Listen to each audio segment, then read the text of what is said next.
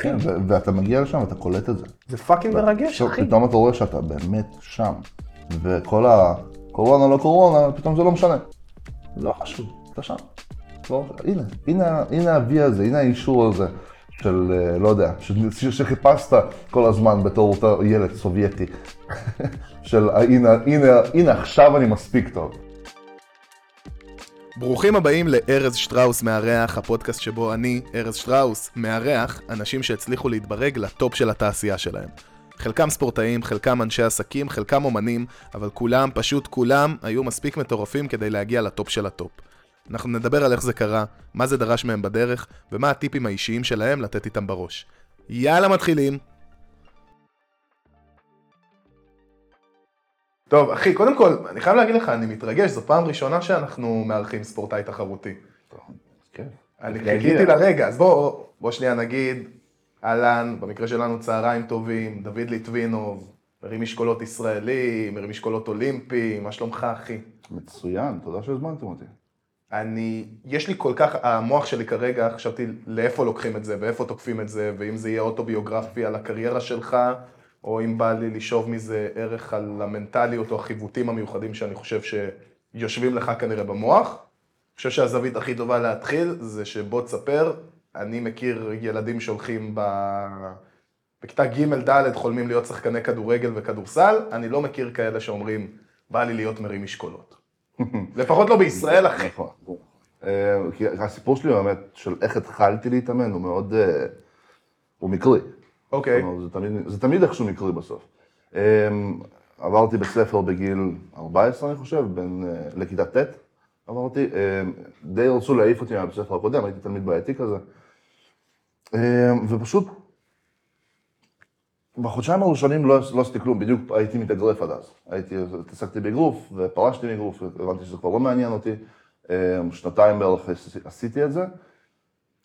והייתי בחודשיים הראשונים של הבית ספר, לא, לא ידעתי מה לעשות עם עצמי. חשבתי להירשם לחדר כושר, חשבתי, לא, לא ידעתי מה לעשות. בדיוק התחלתי איזשהו פרק חדש בחיים שלי, אה, ופגש אותי שם, באותו בית ספר שעברתי אליו, אה, פגשתי שם המאמן, אמר, בוא, בוא תצטרף אלינו.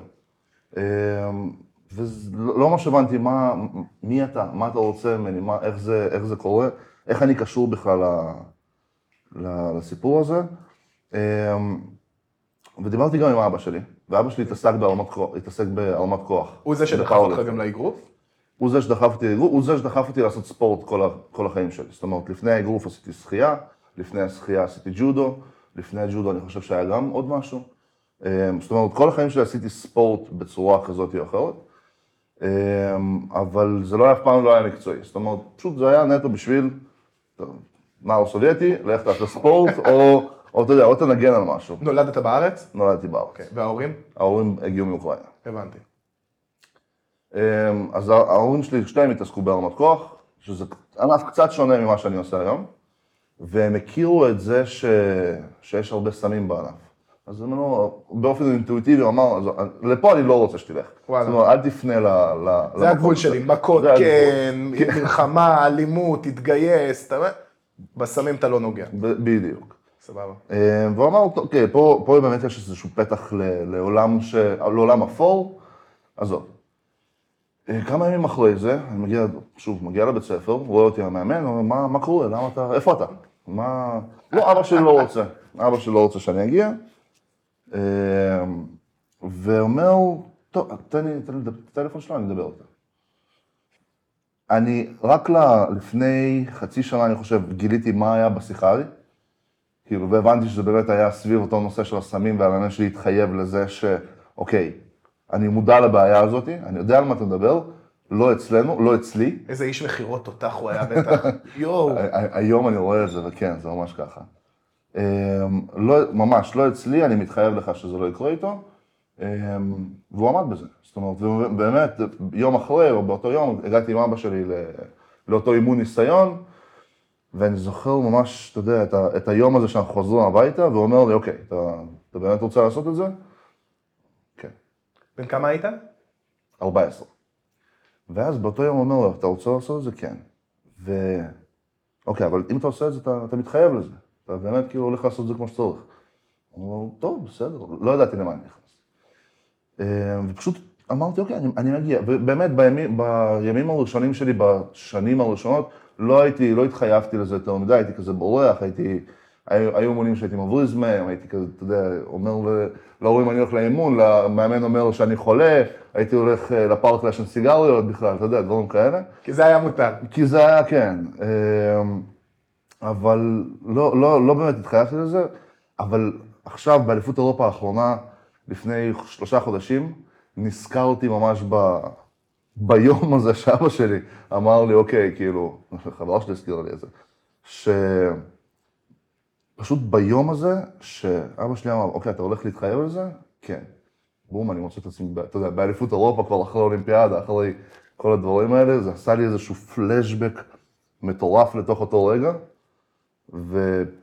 וזה, וזה, אני חושב שזה היה אחד הרגעים שגרמו לי לתחרות האחרונה להיות כאילו כזאת מוצלחת. אני לקחתי, אתה יודע, קפצתי איתך קדימה אחורה הרבה עכשיו. כן, סבבה, אני נשארתי בטיימליין, כי יש כן. מיליון דברים שמעניין אותי לדעת. אני רוצה להתחיל בזה ש... אני הייתי ספורטאי, הייתי ג'ודוקה, ואני זוכר שיש איזושהי מלחמה, אם אתה... בדיוק קראתי על זה גם, אתה יודע מה? שאם אתה committed to the goal and not in love in the process, אז מהר מאוד אתה מאבד עניין, ואתה מפסיק להגיע בחמש בבוקר לאימון, ואתה מפסיק, אה, פתאום פחות בא לך על הסלט עם חזה עוף וטחינה, אוקיי?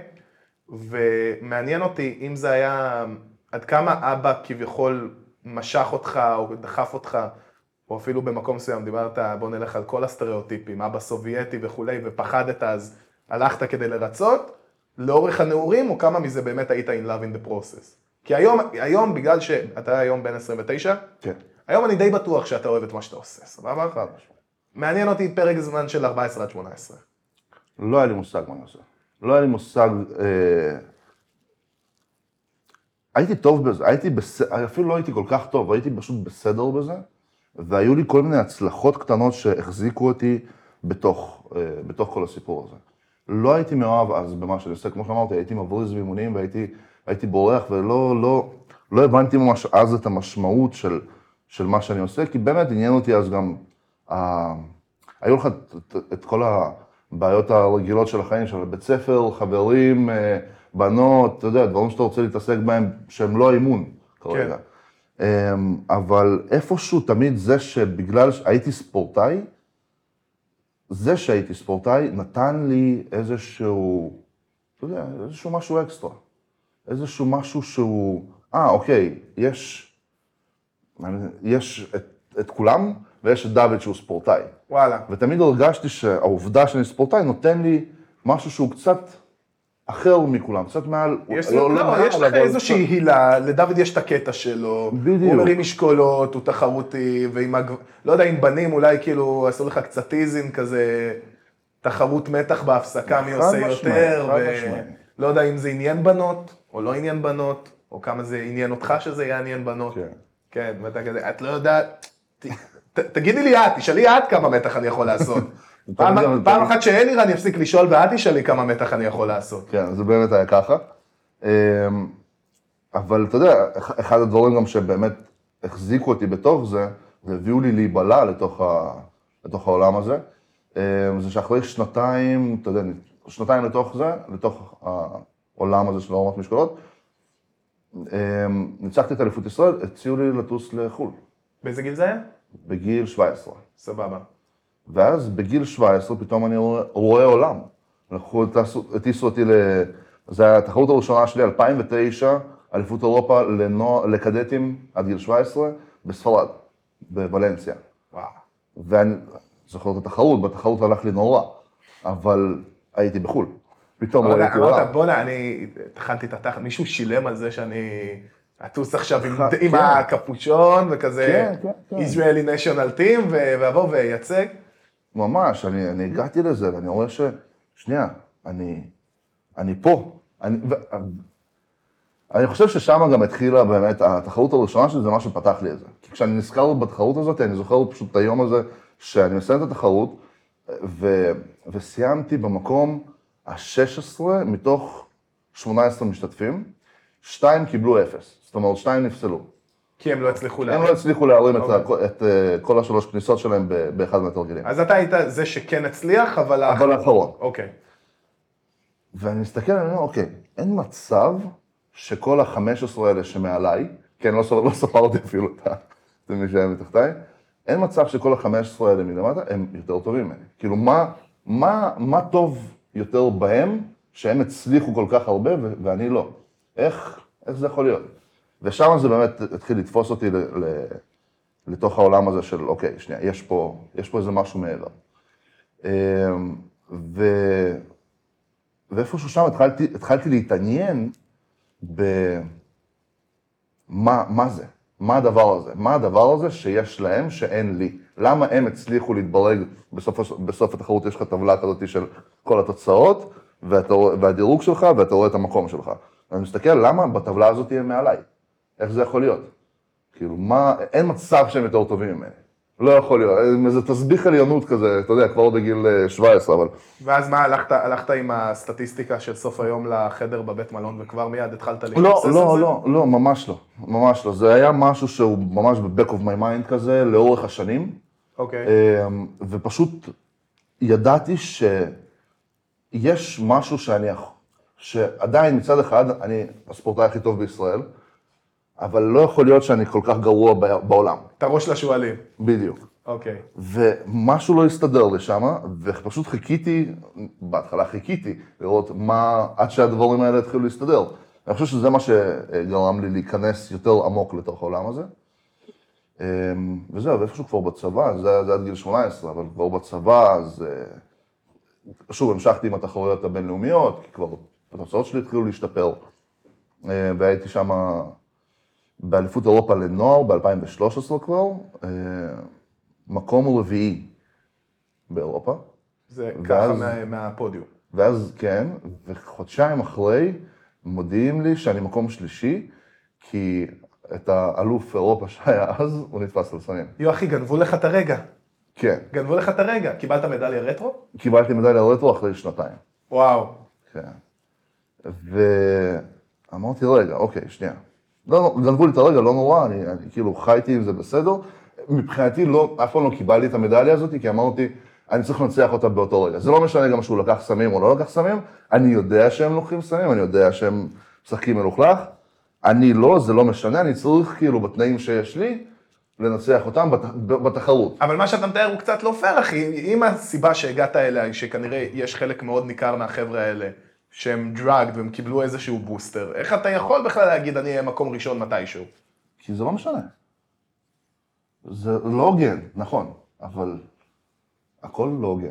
תשמע, זה כי, מה זה הקולוג? אם אני עכשיו אין. עושה קרב ג'ודו, אוקיי. ואז אומרים לי סבבה, אתה, אני הייתי מתחרה עד 90 קילו, ואז פתאום היו אומרים לי סבבה, אה, אתה מתחרה היום עם וסט קרמי.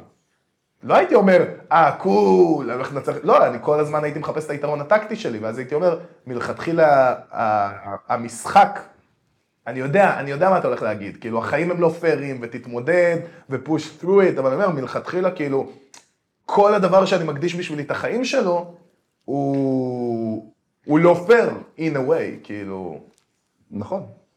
אבל זה מה יש ועדיין רציתי את זה רצח. אוקיי, הבנתי. זה ממש ככה. תראה, אמ, בסופו של דבר אתה יודע מה החוקים של המשחק. אתה מבין? ואתה יודע שיש את האלה שיודעים לרמות. ואתה יכול לבחור לרמות גם, אם תצליח. זאת אומרת, זה, זה, עניין, זה כבר עניין שלך. או שאתה רוצה לשחק באותו המשחק בחוקים, כאילו, כמו שאתה מאמין שאתה, צריכים- שאתה צריך לשחק בהם, אז תשחק בהם לפי, אתה יודע, לך, לך על זה עם הלב שלך. אבל זה אומר שאתה צריך להיות שלם עם זה. אתה מבין? אתה צריך להיות שלם עם זה עד הסוף. ואתה לא יכול להגיד, לבוא מחר ולהגיד, אה, אבל הוא מסומם.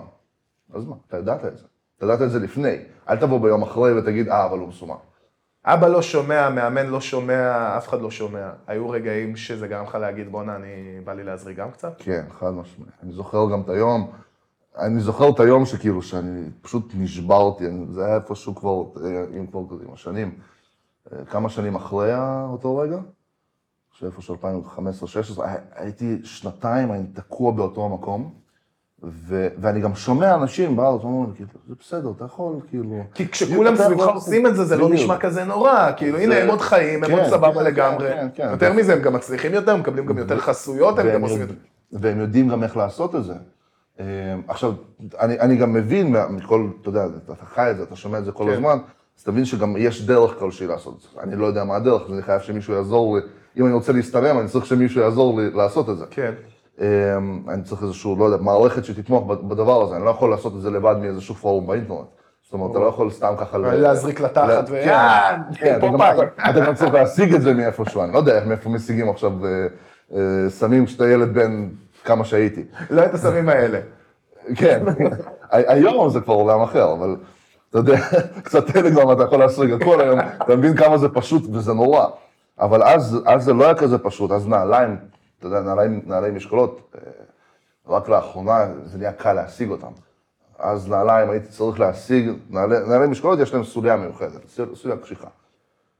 נעליים הייתי צריך להשיג מישהו מנבחרת אוקראינה שהעביר למישהו, שהעביר למישהו, שהעביר למישהו. כולם עשו קופון עליי בדרך, אה, וקניתי את הנעליים שאז הם עלו, אתה יודע, ריטייל בערך 180 דולר, קניתי אותם באיזה 250 דולר, וואו. עד שזה הגיע כאילו אליי. אה, אבל כאילו, הנה, יש לי נעלי משקולות, זה היה נדיר להשיג את זה, אז אתה יודע, אנחנו מדברים על דברים חוקיים ופשוטים שהיה קשה להשיג, איך משיגים עכשיו אה, את הדברים האלה. אמ, אז כן, לא, לא, לא ידעתי איך לעשות את זה, ובאתי, וידעתי שאם אני אלך למאמן שלי, וכאילו אם הוא באמת ירצה, הוא ידע לאן לפחות להפנות אותי, או איך להשיג את זה. הוא מכיר אה, מאמנים אחרים מהעולם, יש לו את כל הקשרים של כולם. אם הוא רוצה, הוא יודע. זרקתי לו איזה משהו בסגנון, הוא פשוט אמר לי, "אתה סתום את הפה, לך מפה, אני לא רוצה אפילו לשמוע את זה, וזהו, וכאילו, התעצבנתי קצת באותו יום, אבל כזה, זה ירד לי אחרי כמה ימים. לא חשבת עוד פעם? עם הזמן, מה שעזר לי יותר ויותר לרדת מהעניין הזה, זה שלא האמינו לי שאני נקי. וואלה. כן, כי כבר ב... במחנות אימונים הראשונים שלי ב- בבלארוס, זה, וזה כזה, אתה יודע, אתה רואה איך אני מחייך, איך אני, אני, אני לא חושב על זה.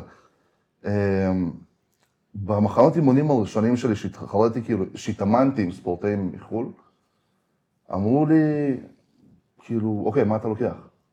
כזה, מה זאת אומרת? זה, עם התוצאות האלה, אתה חושב שבאמת שאני לוקח משהו? זה לא, התוצאות האלה לא שוות כלום. זה גם הפעם הראשונה שהביאו לי איזה, אתה יודע, תוספים כאלה, הפשוטים, החוקיים. כן. זאת אומרת, כזה, קרטין, מגנזיום והדברים האלה. אה, כזה, מה, באמת, כאילו, זה, אתה חושב שאני לוקח משהו, כאילו, תסתכל מה אני מרים, זה, זה באמת נראה לך מצדיק את זה?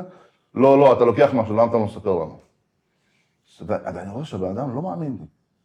אני כזה, רגע, הוא באמת לא מאמין, הם באמת כאילו, נפל לי האסימון אז, שקודם כל, שהם לוקחים, עם תוצאות. משמעותית פחות אה, אה, משמעותיות ממני. עזוב, אם זה נראה לו כזה ברור מאליו, של אתה חייב לקחת עם כן. התוצאות האלה, אז כנראה כל הענף מסומם. אז קודם כל, כנראה שכולם לוקחים. דבר ראשון, רגע, אז הם עד כדי כך חלשים? וואי. ואז זה אומר שאם הם לוקחים, והם כאלה חלשים, ואני לא לוקח, ואני כן מרים את מה שאני מרים, אז זה טוב? אז יש לי משהו? אז משהו, אז משהו בתוכי כאילו כן מצליח? ואז עשיתי את האחד פלוס אחד הזה, ואמרתי, רגע, אז אפשר בלי. איזה תובנה עד, חזקה, עד אחי. לאן? עד, אני לא יודע עד לאיזה רמה אפשר, אבל בינתיים אפשר. אוקיי, בואו נמשיך. ואתה ממשיך, ממשיך, ממשיך, ואני רואה שאני מצליח, מצליח ומצליח, ואני מצליח להתקדם. לוקח לי זמן, לוקח לי המון שנים, אבל אני מצליח להתקדם. כן, זה דורש ממני הרבה דברים אחרים להקריב. זאת אומרת, כל פעם שהתקדמתי זה בגלל, בגלל סיבות כאלה ואחרות. אבל זה תמיד היה בלי סמים, ואמרתי, אוקיי, זה אפשרי. והיום כששואלים אותי האם אפשר לשבור שיא עולם בלי, אני באמת מאמין שאפשר. לפחות אני יכול. אני לא יודע מה, אני לא יודע, אני, ואני בטוח שאם אני יכול, אז גם אחרים יכולים. אז בוא נפרק את זה באמת, כי הידע שלי מוגבל וכנראה של חלק גם, זה, בוא, בוא נשים את הקלפים על השולחן, הענף שלך לא הענף הכי פופולרי בישראל. כן. understatement. כן. איך נראית אה, תחרות? הרמת משקולות, על מה אתה נמדד, איך זה בעצם עובד? שלושה ניסיונות, כן, אז יש אה, שתי תרגילים שאנחנו מתחרים בהם, ובכל תרגיל יש שלושה ניסיונות בתחרות. זה אומר שיש את תרגיל ההנפה, שזה בהרמה אחת מהרצפה אל מעל הראש, ואז אני צריך לקום עם, עם המשקולת, או תרגיל הדחיקה, שזה תרגיל שאני לוקח מהרצפה אל הכתפיים, כאן עם המשקולת, ומהכתפיים, אה, בדרך כלל מה שמורים עם הרגליים כזה במספרת, כן. מהכתפיים אל מעל הראש. אה, זה התרגיל השני. בשתי התרגילים האלה אתה נמדד, אה, סך הכל, ואז יש לך שלוש מדליות. מדליה בהנפה, מדליה בדחיקה ומדליה בטוטל שלהם, אוקיי. בקרב שתיים. באולימפיאדה מתחרים על הקרב שתיים בלבד, בכל התחרויות האחרות על שלושת, יש- על שלושת המדליות. טוב, אנחנו עושים הפסקה ממש זריזה, כי רציתי לספר לכם שגיימבוסט, המשפחה השנייה שלי בשלב הזה, מגייסים. אם אתם כותבים מוכשרים עם אנגלית native, או שלחלופין אתם מעצבים גרפיים או מעצבי UX UI עם אהבה לגיימינג, אנחנו רוצים שתבואו לעבוד איתנו. תעבירו לנו קורות חיים ואיזה מייל קצר שמספר קצת מי אתם, מה אתם, מה אתם מחפשים לעשות ומה קורה איתכם כרגע בחיים, לקאי אס, שטרודל, גיימבוסט, נקודה קו. קו. CO, כאילו לא קום או co.il. תכתבו שהגעתם דרך הפודקאסט, וקאי תחזור אליכם ממש תוך 24 שעות. חזרה לפרק. הבנתי. מה המשקלים שאתה מרים היום ב-1-2? אמ, בתרגיל הנפה 188 קילו, בתרגיל הדחיקה 220, טוטל של, הטוטל שחיברתי הכי טוב היה 406, שזה היה, וואו. שזה היה אה, באליפות אירופה האחרונה. שזה היה, אגב, לא, לא, לא באותה תחרות שעשיתי את שתי השיאים האלה. אה, זה שיא ישראלי? כן, זה שיאים ישראלים בכל אחד מהתנועות. וואלה. אוקיי, ועכשיו לשאלה שאני באמת רוצה לשאול על זה. אני אוהב ספורט. אני... להגיד, כאילו, אני חושב שכל החיים שלי, החל מלהיות ספורטאי תחרותי, ודרך היום שבשבילי לשחרר דופמין במשחק, וזה לא משנה אפילו אם אני חוזר להתאמן בג'ודו, עכשיו כזה מרחיב את זה קצת לג'ו-ג'יצו, פשוט כדורגל בשישי עם החברים, אני חולה על ספורט. שנאת חיי חדר כושר. לא מסוגל לפגוש את עצמי בתחרות שהיא נטו אני מול עצמי, אה, לשים את ה... לא יודע, במקרה שלך נראה לי אתה עשר דקות רק מעמיס דברים על אמות, ככה אני מדמיין את זה. לקום כל בוקר, וזה הרגיש לי, זה תמיד מרגיש לי הדבר הכי משעמם בעולם. אין איזושהי דינמיקה אל מול, גם, גם בג'ודו, הג'ודו זה ענף יחידני, אבל תמיד הייתי בממשק עם מישהו, נכון. גם באימונים. אתה מנסה, הבדיחה על הכדורגל הייתה שמאוד קל אה, לבעוט בכדור ו... או לקלוע על הסל, אבל תנסה לזרוק משהו שמנסה לזרוק אותך, סבבה? זה היה האקשן שלי, והחדר כושר מהצד השני היה דבר שאני חייב לעשות כדי לשרת את המטרה המרכזית. איך אתה מצאת בזה את הריגוש? אתה ענית על זה. אתה, מה, מה אמרת שהדבר הכי קשה לך? להתמודד מול עצמי. בבקשה. זה מה שהענף הזה עושה לי. זאת אומרת, כל יום אני צריך לנצח את עצמי מחדש. כל יום. צריך להתמודד נטו עם עצמי. המשקולת, בסופו של דבר, היא לא האויב שלך. המשקולת זה החבר הכי טוב שלך. ואתה אתה האויב שלך. האויב שלך. ובור... ב... וזה מה שגם, זה, הענף הזה גרם לי להבין, שהאויב הכי גדול של עצמך זה אתה. וברגע שאתה מצליח ולומד איך להתמודד עם עצמך, אז אתה גם, אתה יודע, בסופו של דבר אנחנו מציבים לעצמנו את הגבולות. אם אתה מצליח להתמודד עם עצמך, אז אתה יכול להוריד את כל הגבולות האלה, לפשט את הכל. ובאמת, אתה יודע, ברח לי המילה, אבל ברגע שאתה מנצח את עצמך, אתה מנצח את העולם. כן. אתה מכיר את ה... כן, כן. זה זה. מה אתה אומר לעצמך? מתי האימון הראשון שלך? היום היה בעשר. עשר. תשע בבוקר, אתה שבור רצח, כאילו, יש, יש עוד הרהורים או שזה משהו שהוא פשוט מובן מאליו? אני הולך לעשות אימון היום. או שעדיין יש לך ספקות. שוב, היום כמובן ש... הספקות לא באות בימים הטובים, הספקות ב- בימים הרעים. אמ, יש ספקות, עדיין יש לי ספקות, עדיין יש לי, אני חושב שאתמול, אתמול אפילו היה לי כזה, רגע, אני יכול לעשות היום אימון אחד עקרונית, יש לי בתוכנית, התוכנית שאני יודע כבר איך היא בנויה ואיך היא זה, אני יודע שאני, כל הכמות עבודה שיש לי במהלך היום, אני יכול פחות או יותר לצמצם לאימון אחד. אז היו לי מחשבות כזה של, אוקיי, אולי אני אצמצם את זה לאימון אחד, ו... ואז אתה לא מאה, ב... אם- אם- כאילו המטרה של האימון המפורק זה להיות מאה אחוז בכל מה שאתה עושה. בכל תנועה שאתה עושה. ואמרתי, אוקיי, כאילו, זה, זה עובר בראש המחשבות האלה, אתה פשוט לומד להתעלם מהן. אתה יודע שאוקיי, זה לא משנה, אני בשעה עשר אני יוצא, ברבע לעשר אני יוצא מהבית, נוסע לאולם, לובש את הנעליים, מתלבש, מתחיל חימום, מתחיל לעשות את מה שיש לי בתוכנית. זאת אומרת, זה, היום זה הפך לאוטומט. כן, פעם זה היה הרבה יותר קשה. פעם זה היה הרבה, גם, אתה יודע, כמה שיש לך, אה, בסופו של דבר, אני חושב שה... כש, כשאתה הופך להיות ספורטאי ברמה יותר גבוהה, אתה לא עושה משהו יותר מסובך. אתה עושה את אותו הדבר, פשוט טוב יותר.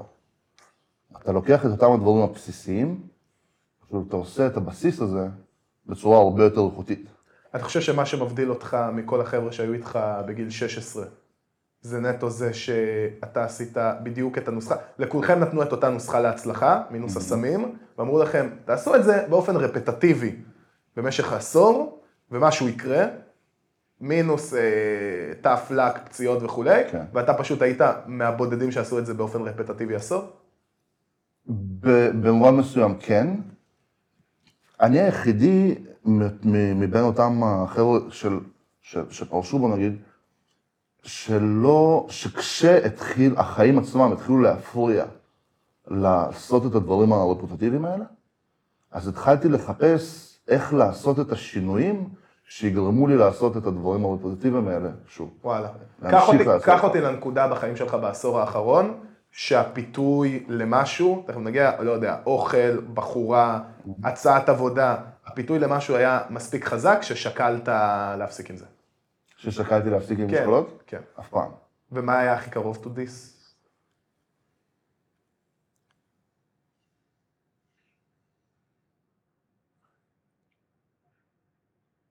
לא, לא מצליח כלום. לחשוב על משהו. אשכרה.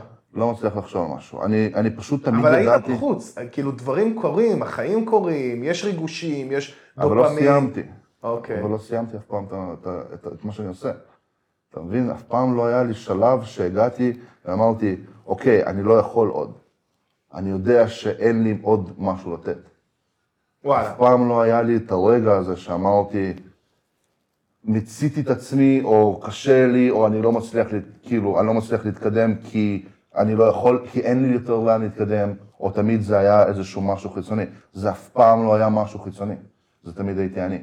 תמיד כשירדתי לשורש הדברים של למה אני לא מצליח להתקדם, אפילו באותה תקופה שאמרתי לך שכבר התחלתי להישבר ואמרתי אולי כן אקח סמים, שזה באמת לדעתי היה אחד ה... אתה יודע, זה פשוט הגיע אחרי שנתיים שאתה לא מצליח לעשות שום דבר. גם אז הבנתי, אוקיי, אם זה לא זה, אז אני פשוט צריך לעשות, אה, לבנות תבניות טובות יותר, שייתנו לי את מה שאלה שלוקחים סמים לא יכולים לעשות לעצמם. כי בסופו של דבר, כל המשחק הזה של הסמים, הוא לא... הוא לא פתרון למשהו, הוא פשוט תחליף. הוא פשוט איזשהו קיצור דרך ל... הרי, הרי מה, מה זה עושה? מה, בשורה התחתונה, מה אותם חומרים אסורים, מה הם עושים? ואני, כמובן שזה שונה מחומר לחומר, ויש, אתה יודע, אפשר לקחת את זה לכל מיני מקומות, אבל בגדול, זה פשוט נותן לך להתאושש הרבה יותר טוב.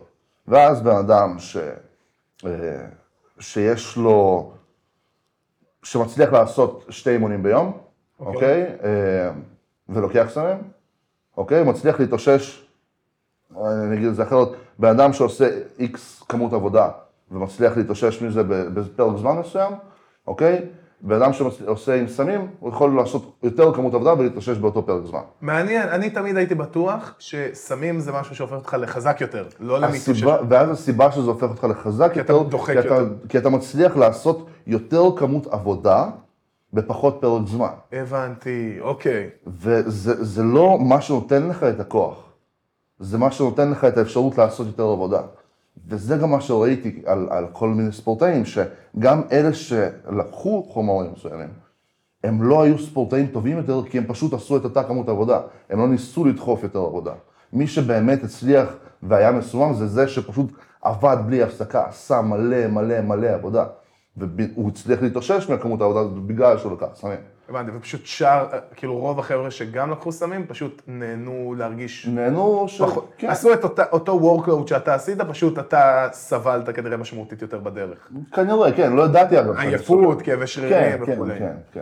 בוא, קח אותי רגע, איך נראית התזונה שלך? תלוי תקופה. מאוד תלוי תקופה. תראה, בסופו של דבר, אני, עכשיו אני אה, שוקל 136 קילו הבוקר. שזה שיא, שיא שלי. סוף סוף הגעתי לזה. אז אה, עשית, יואו, זה- אנשים, כן. אתה אומר 136 קילו, אז אתה אומר סוף סוף, הצלחתי, הגעתי לזה.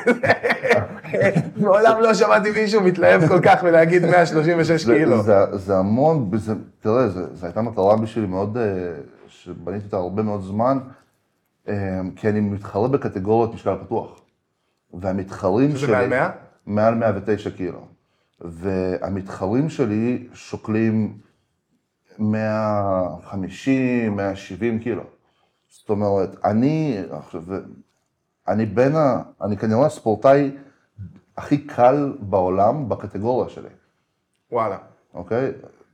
כן, זאת אומרת, רק, רק אם יש ספורטאים שעוברים בין קטגוריה, מתחרים מדי פעם בקטגוריה, אתה יודע, ש, שקופצים, אז שוקלים 110 כן. לתחרות ספציפית, להוריד אותם, אני הספורטאי הכי קל בקטגוריה שלי. ולמה זה? זה בחירה אישית? זה... אה, אתה לא, אני, עדיין לא. מצליח לעלות, זה קשה לי לעלות את כל המשקל הזה. עכשיו, סמים עוזרים לזה, אוקיי? אז חמנצ'ים. זה נותן- ממש, ממש, זה נותן לך תיאבון, הספיגה הרבה יותר טובה, זאת אומרת, אפשר לעלות משקל עם זה. אה, לעלות עם זה קל, אתה יודע, תחשוב כמה אוכל צריך לדחוף בשביל לעלות, בשביל, קודם כל, לספק מספיק אה, נוטריאנטים ל-130 קילו, ואז עוד להעלות את זה, ולהפוך את זה למשהו שהוא, אה, אתה יודע, שגם נספג טוב וגם, אה, וגם שימושי. כמה קלוריות אתה אוכל ביום? אני לא סופר, אבל אני מגיע לאיזשהו, התזונה שלי עובדת היום, שפשוט מחלק איזשהו כמות חלבון, פחמימה ושומן מינימלית שאני צריך להגיע אליה. היום אני אפילו גם את זה לא סופר, אני פשוט יודע, כמו שאמרת שאתה יכול לזהות דקות, אז אני כן. פחות או יכול לראות, להסתכל על ארוחה ולדעת, אוקיי, זו זה ארוחה. ש... זו, זו ארוחה שמספיקה לי.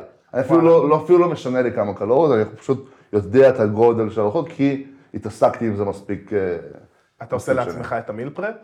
אתה קונה? אמ, כן, כן. ברוב הזמן, כי פשוט אין זמן אז ואתה, אתה חייב. מותר לך, מבחינת עדיין כאתלט, זה, מותר לך לאכול בחוץ, או שאתה הולך עם הטאפרוורים שלך לכל לא, לא, מקום? לא, ממש אה, אין לי שום בעיה. לי אישית אין שום בעיה. זה הפלוס, הגדול של להיות במשקל פתוח. אתה יכול באמת לאכול בלי יש בעיה. צ'ק פתוח. יש, אין, צ'ק פתוח. יש צ'ק פתוח לקלוריות, לא, אבל זה יקר להיות ספורטאי במשקל כבד. זה ממש ממש יקר, זה. אחת הבעיות שאנשים לא מתייחסים אליהן. תשמע, מעניין אותי רק ברמה האישית, אתה מסתובב ברחוב, מי ששומע את, ה, את, את זה כקטע אודיו ולא רואה, אתה בחור, אני אגיד, בא לי להיות בצד הטוב שלך, כל הזמן. איך זה משפיע כשאתה נראה ככה חריג ונכנס למועדון, יוצא לדייט עם בחורה, פשוט, לא יודע, מגיע למקום מסוים שבו זה לא הבאדיז שלך מהמשקולות שמכירים אותך ורגילים לראות. כיף, כיף. אתה שונה בנוף, אחי. כן, זה כיף. אוקיי. זה כיף, אתה, אתה הולך וכזה, אתה עובר במסדרון, אז בדרך כלל יש מישהו שעובר ימינה, מישהו שעובר, אז תמיד יזוזו קצת בשבילך. זאת אומרת, אני שם לב לניואנסים הקטנים, בדרך כלל אני לא מתייחס לזה. אמ, לא, זה, זה, לא, זה לא משנה לי. אמ, אתה יודע, מבחינת, אה, אמרת בנות, אז יש כאלה, יש לזה קהל, יש, אתה בזוגיות? כן. הבנתי. אבל לפני זה זה, זה גימיק, נכון? זה גימיק לגמרי. זה גימיק רצח. חד משמעית. בא לי, בא לי שתקרבל אותי בימים שפחות, זה מה ש- שאני שיותר. קשה לי, אחי. אז זה בדיוק מה שאני שומע. אתה נראה לי כמו הבן אדם הכי חביק בעולם כולו. חד משמעית. בוא ניקח את זה למקום אחר. אולימפיאדה, אוקיי? לי היה חלום שנים להגיע לשם, לא הגעתי, אני חי דרך אנשים שיש להם סיפורים. המקרה שלך הוא טיפה שונה, כי אני, לפחות לפי ערך הוויקיפדיה שלך, תכף תדייק לי אותו, אתה קיבלת כרטיס ברגע האחרון, כן. לטוקיו 2020. תספר. וואי, זה קשה. אמ, אני חושב שבסופו של דבר, עם הסיפור הזה סביב הכרטיס לטוקיו, אני, איך שאני רואה את זה, אני קיבלתי גם את, ה, אה, את הפלוס, את הלקח של לא הגעתי לאולימפיאדה, וגם את הלקח של כן הגעתי לאולימפיאדה. וואלה. אתה יודע, של, של הלפני, של, של כש... אתה יודע, אתה, אתה, אתה שנתיים מתכונן לתוך רגע מסוים, ואז יש איזשהו תאריך שאומרים לך, אוקיי, אתה בפנים או אתה בחוץ? מתי והתאריך זה? הזה- כמה זמן זה והתאריך לפני? הזה הגיע, אנחנו מדברים על חודשיים לפני, אה, חודשיים לפני האולימפיאדה עצמה, האולימפיאדה הייתה, זה אנחנו מדברים על יוני 2021. ביוני 2021 אני הבנתי ש... אוקיי, זהו. אה, ביוני 2021, סוף יוני, נסגרים הרשימ, נסגרות הרשימות, הייתה תחרות אה, סופית של אליפות אירופה, לאליפות עולם לנוער. לפני התחרות הזאת, אני בדיוק ב, ב, ב, נכנסתי לדירוג, הדירוג בעולם המשקולות עובד שפשוט 12 הספורטאים הכי טובים בעולם נכנסים... בכל קטגוריית משקל. בכל קטגוריית משקל נכנסים, מקבלים את הכרטיס. הוא היה ל- קדט שדפק אותך ודפק דירוג בתחרות והיה, הזאת? תח... ובאותה תחרות היה ספורטאי אחד. שהצלחתי, שהוא פשוט, הוא חיה, אין, אין לי מה... בן כמה מה הוא? זה נוער. נוער, 20, הוא היה בן 20 אז, עכשיו 21. 20 זה נוער? 20 זה, עד גיל 20 זה. בסדר. הבנתי, אוקיי. אמ, והגיע אותו כוכב עולה, ונתן, או שבר שיא עולם לנוער. זאת. אומרת, באמת, עשה תחרות פנומנלית מבחינתו. אמ, הגיע ועשה את זה ב- ביום האחרון של ה-qualification, כאילו, ביום האחרון של תהליך ההעפלה לא- לאולימפיאדה, והצליח לעקוף, בדיוק עקף אותי באיזה שתי נקודות. fuck. ששתי נקודות זה אומר שאם בתחרות הקודמת הייתי מרים בערך בקילו יותר מהתוצאה, מהתוצאה הקודמת שלי, קילו אחד זה היה מספיק לי. שתי נקודות הוא זה, פשוט עבר אותי, אני בשוק, אה, וזהו, והבנתי שאני בחוץ. זאת אומרת, ושנתיים לפני זה אני עזבתי את כל מה שעשיתי בשביל אה, להתכונן ל- לרגע הזה. בשביל להתכונן, אתה יודע, להעפיל כן.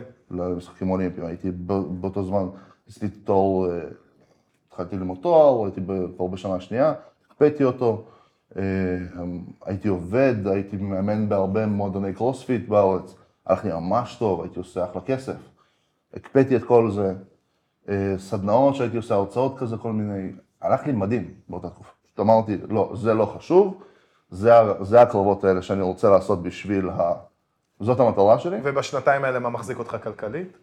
גרתי אצל ההורים, ואתה יודע, בגיל 25, 6? 26, 7, כן, אוקיי. 6, 7. גרתי אצל ההורים, מה לעשות, אתה, יש, יש איזו מלגה קטנה מהוועד האולימפי, אתה מסתובב, זה הדמי כיס שלך, וזהו. אמ, מטורף, אני רק חושב על כמות האוכל שאתה צורך בחודש, מה סעיף כן, התקציב? כן. וואו, עכשיו זה משהו... אתה צריך תוספת סיכון, אחי. ביטוח- לאומי צריך... אה, יש לנו הרבה ביטוח. הוועד האולימפי צריך כזה סעיף החרגה לכל מי שמתחרה משקל פתוח ברחבי הענפים. היום יש, יש לי את זה. באמת? יש לוועד האולימפי, הביאו לי איזשהו תקציב אקסטרה קצת. יש של ארוחות. ממש ככה.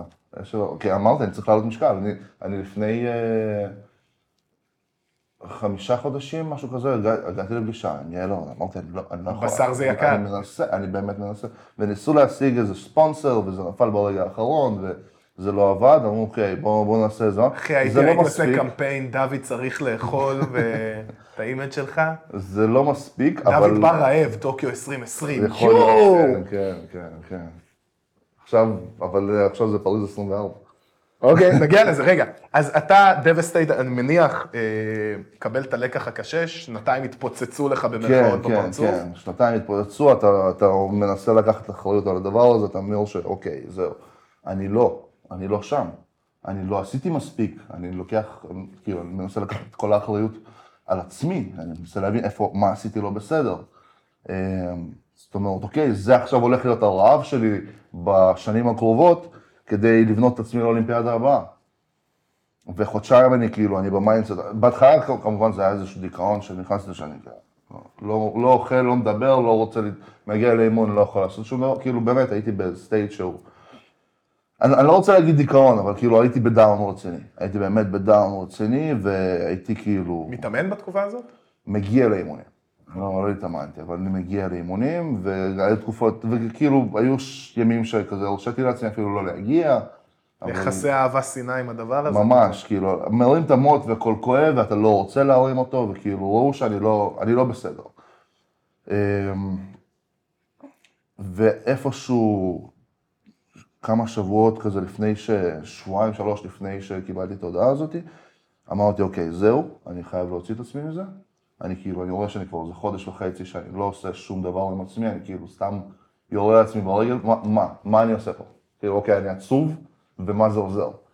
אמ, אמרתי, אוקיי, זה, זה הזמן, ניסיתי כזה להתחיל להיכנס לכושר, וכזה לבנות את עצמי מחדש, להחזיר את כל מה שהייתי, כל הסטייט הזה שהייתי בו לפני, ה... כמה, לפני כמה חודשים, שהייתי באליפות אירופה, והיה לא רע. אמ, ו... אז זהו, והתחלתי לבנות, התחלתי כזה להיכנס, היו כמה פציעות שצצו מן הסתם, והכל כואב, וכאילו, אתה עדיין לא יכול לטפל בהכל, אבל אתה מנסה כזה לבנות את עצמך, ואמרתי, אוקיי, נסעתי לצפון עם חבר, פשוט לשבת, לחבר לצפון, לשנייה, להתנתק רגע מהכל, ובאותו יום אני מקבל, כאילו, כבר, אנחנו חוזרים לאוטו, אני כבר חוזר הביתה, ואני כזה, אוקיי, זהו. אני, ואני אומר לו, זהו, מעכשיו אני לוקח את עצמי בידיים, הכל כאילו, הכל, אני הולך לעשות את הכל כמו שצריך. מקבל טלפון ראש של האיגוד, אומרים לי, אוקיי, תקשיב, אה, מספר שלוש שהיה שם ברשימה נתפס, יואו. אה, אתה הבא בתור, אז כאילו, אנחנו צריכים לראות שנייה יום-יומיים שהדברים מסתדרים. שזה החודשיים שתכלס, הכי זרקת בהם זין כל השנתיים האלה. כן, אני לא- חודשיים לא מאני יכולתי. אני לא יכולתי לעשות. שום דבר. כאילו, מה, ולא היה לך, אני באמת שואל, זה, זה חוכמה גדולה להגיד את זה רטרו, אבל בענף שבו אנחנו מבינים שתופעת השימוש מאוד גדולה, וזה, אתה יודע, זה יותר משחק של כל פעם תופסים מישהו. לא חשבת לעצמך, ועוד פעם, גאון גדול שאני אומר כן, את זה כן, כן. בדיעבד, לא חשבת לעצמך, בואנה, אני אתן את החודשיים האלה רק כי אני יודע שאני ה standby של האולימפיאדה הזאת? לא היה לי שום מושג שאני יכול, זהו, זה, מבחינתי זה כבר היה חתום. זאת אומרת, ברגע שהיה, עבר שם איזשהו עוד אה, איזשהו תאריך, ויש יש ממש רשימת תאריכים כזו שאתה יכול לראות אה, מה, מה קורה בכל אחד מהם, מקבלים החלטות, סוגרים מעטפות, דברים כאלה, ועבר כבר, זהו, זה כבר עבר. והתאריך האחרון עבר, ואמרתי, אוקיי, זהו, אין לי כבר סיכוי, אני בחוץ. וזה מצחיק, כי מי שנתפס, זה הבן אדם האחרון שהייתי מאמין שהוא ייתפס מכל הרשימה הזאת. וואלה. זאת אומרת, כי, כי התוצאות שלו, אני הסתכלתי, אוקיי, זה לא כזה בשמיים, כן, שלישי צריך להיות עכשיו במשחקים האולימפיים הקרובים, אבל זה סתם, לא כזה פונק, בשמיים. סתם אוהב להתאושש. אין, אין כאילו, זה, אני מסתכל עליו ואני אומר, אוקיי, אני יודע שאני הולך לעשות את התוצאות האלה, בלי, בלי שום ספק. וואלה. ולא האמנתי ש... והוא ברזילאי, אמרתי, אוקיי, זה לא מהמדינות הבעייתיות, ואתה יודע, בחיים לא הייתי מנחש שזה דווקא הוא. והנה, אפילו, וזה הפתיע אותי, זה, זה באמת מאוד הפתיע אותי. מה עבר לך בראש כשקיבלת את הטלפון? אתה יודע, אתה הופך ל... אני לא ידעתי לעכל את זה, נראה לי, באותו רגע. לא ידעתי לעכל את זה, כי- כי זה כזה... קוקטייל רגשות, קוקטייל הורמונים כזה מתפוצץ לך במוח, ואתה אתה מתחיל להרגיש את הכל, ואתה לא יודע מה לעשות. ואני זוכר שאוקיי, רגע, אני אני נוסע הביתה עכשיו, כי קודם כל מחר יש לי אימון, בבוקר. אליו אני מגיע. כן, אליו אני מגיע, אני כאילו, וזה כבר היה, וזה כבר היה כמה שבועות אחרי שהתחלתי להיכנס לתוך אה, ה... אוקיי, הבנתי. לתוך, קצת לחזור לעצמי. אמ, אז קודם כל אני נוסע הביתה, דבר ראשון, דבר שני, אני צריך להתקשר למאמן שלי להגיד לו. דבר שלישי, משהו עם ההורים צריך להסביר להם, כי אתה יודע, הם מממנים אותי כבר כל החיים. אמ, לא רק בגלל זה. אמ, ואני לא יודע מה, קודם כל אני נוסע הביתה. ואני נוסע, אני הביתה, ואני אומר, מתקשר גם לחבר, מתקשר אליי בדרך, אני מסביר לו, הוא אומר לי, מה? זה הגיוני, איך זה יכול להיות? אמ, ובאמת, כאילו, זה היה כזה מפוצץ רגשות, אמ, ואני מנסה, ואני אני, אני מסתכל, אוקיי, אני צריך להכין תוכנית. יש לי שבועיים להתחרות בתחרות הכי גדולה בעולם, אני לא בכושר. וואו. כל החיים שלי, שנתיים, אני מחכה לרגע הספציפי זה- הזה, אני מנסה להכין את עצמי ואני לא בכושר. איך אני יוצא מהסיטואציה הזאת? ואז אני יודע פחות או יותר מה אני צריך לעשות, אני גוזר לעצמי, אתה יודע, מאיזושהי נקודת, אה, מאיפה שאני נמצא עכשיו עד לאן שאני רוצה להגיע, מנסה לבנות לעצמי איזושהי תוכנית. אה, ואני מבין גם שאני פצוע. זאת אומרת, אני עדיין עם איזושהי פציעה, אני כמובן אומר לעולם שהכל בסדר, גם מתוך מחשבה של... איפה הפציעה? זה היה אז בגב. אוקיי. היה לי כזה בצ- בגב, אולי שם החלק הכי. בעייתי. ירך כזה אפילו, זה היה טוב. אמ, וכאילו כאבים, אתה יודע, בגב בצד של הירך, ועם זה אני צריך להתחרות. לך יודע. ועשיתי תוצאה שהיא לא טובה, אה, וניסיתי, ועשיתי באמת, סיימתי 11, מתוך? מתוך 14.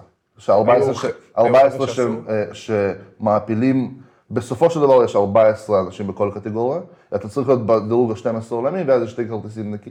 יש פתוחים, wild יש- card. יש, אה, מה? יש כזה wild card לעוד שניים? כן, כן, כן, זה ממש, אה, המערכת היא מסובכת, זאת אומרת, על איך להגיע היא- זה די מסובך. אה, זה ניקוד שבמשך 18 חודשים אוספים אותו, זאת אומרת, יש שם איזושהי מערכת ממש סביב הדבר הזה. אה, בתוך, ובסופו של דבר יש רק 14 הכי טובים בעולם שנכנסים לתוך הקטגוריה, בש, ב, בפריז זה יהיה 12. אה, ופתאום אתה, אוקיי, אתה בין הספורטאים הכי טובים בעולם, אומנם במקום ה-11, אבל אתה עדיין הספורטאים הכי טובים בעולם. ואתה מגיע לזה, ואתה פצוע, ואתה צריך להתחרות, ואיכשהו, אני זוכר שהתחרתי, אני זוכר, אני לא זוכר ממש את הימים שלפני התחרות, אני זוכר את הימים, אבל אני לא זוכר את ה... הרגעים המשמעותיים שאני הכי זוכר, זה את ה... כשאני יורד מהבמה, ומתחיל ללכת לכאוב לי הכפות רגליים. מתחיל, אני כאילו, כבר קשה לי לעמוד. אני לא, אני לא יודע מה היה שם בדיוק, אני נראה לי הוצאתי מעצמי כאילו את כל האנרגיות שיכולתי. ברמה של כמה ימים אחרי כבר הייתה טיסה חזור, ואני לא הצלחתי לעמוד בתור וואו. אפילו ל- ל- לצ'ק-אין. אה, והתחיל לצוץ לי כל מיני דברים מוזרים בגוף, וכאילו, כל הכאבים יצאו, וצלט, ברמה של אחרי הכניסה, הרמה האחרונה, צלעתי עד ה... בוא נדבר, אתה יודע מה מעניין אותי, בוא נהיה מגעיל גרפי של ספורטאים. כן. אתה ביום תחרות, אתה קם בבוקר, מה מה עובר לך? אתה משלשל, מקיא, אוכל, אה, לחוץ, אה, בזון, בזן. אני לא אוכל ביום. אתה האחרון. בפיק הכי, כאילו אתה בפיק, אני חושב, פיק הסטרס הכי גדול שבן אדם כן. יכול להיות בו. כן, אתה, ואתה, ואתה מרכז את כל זה לתוך נקודה אחת. אוקיי? כל הפיק הזה, כל הסטרס הזה שנאסף במשך הרבה הרבה מאוד זמן, בסופו של דבר אתה מוביל אותו לאיזושהי נקודה אחת מאוד מאוד ספציפית. אה, לתוך הרמה מאוד ספציפית, שלוקחת כמה להיות או. לחדול ארבע שנים. כאילו. כן. אוקיי. אמ, וביום של תחרות נניח, אני, אני לא, אני כבר לא מצליח לאכול, ממש. אני, אני אוכל ממש קצת.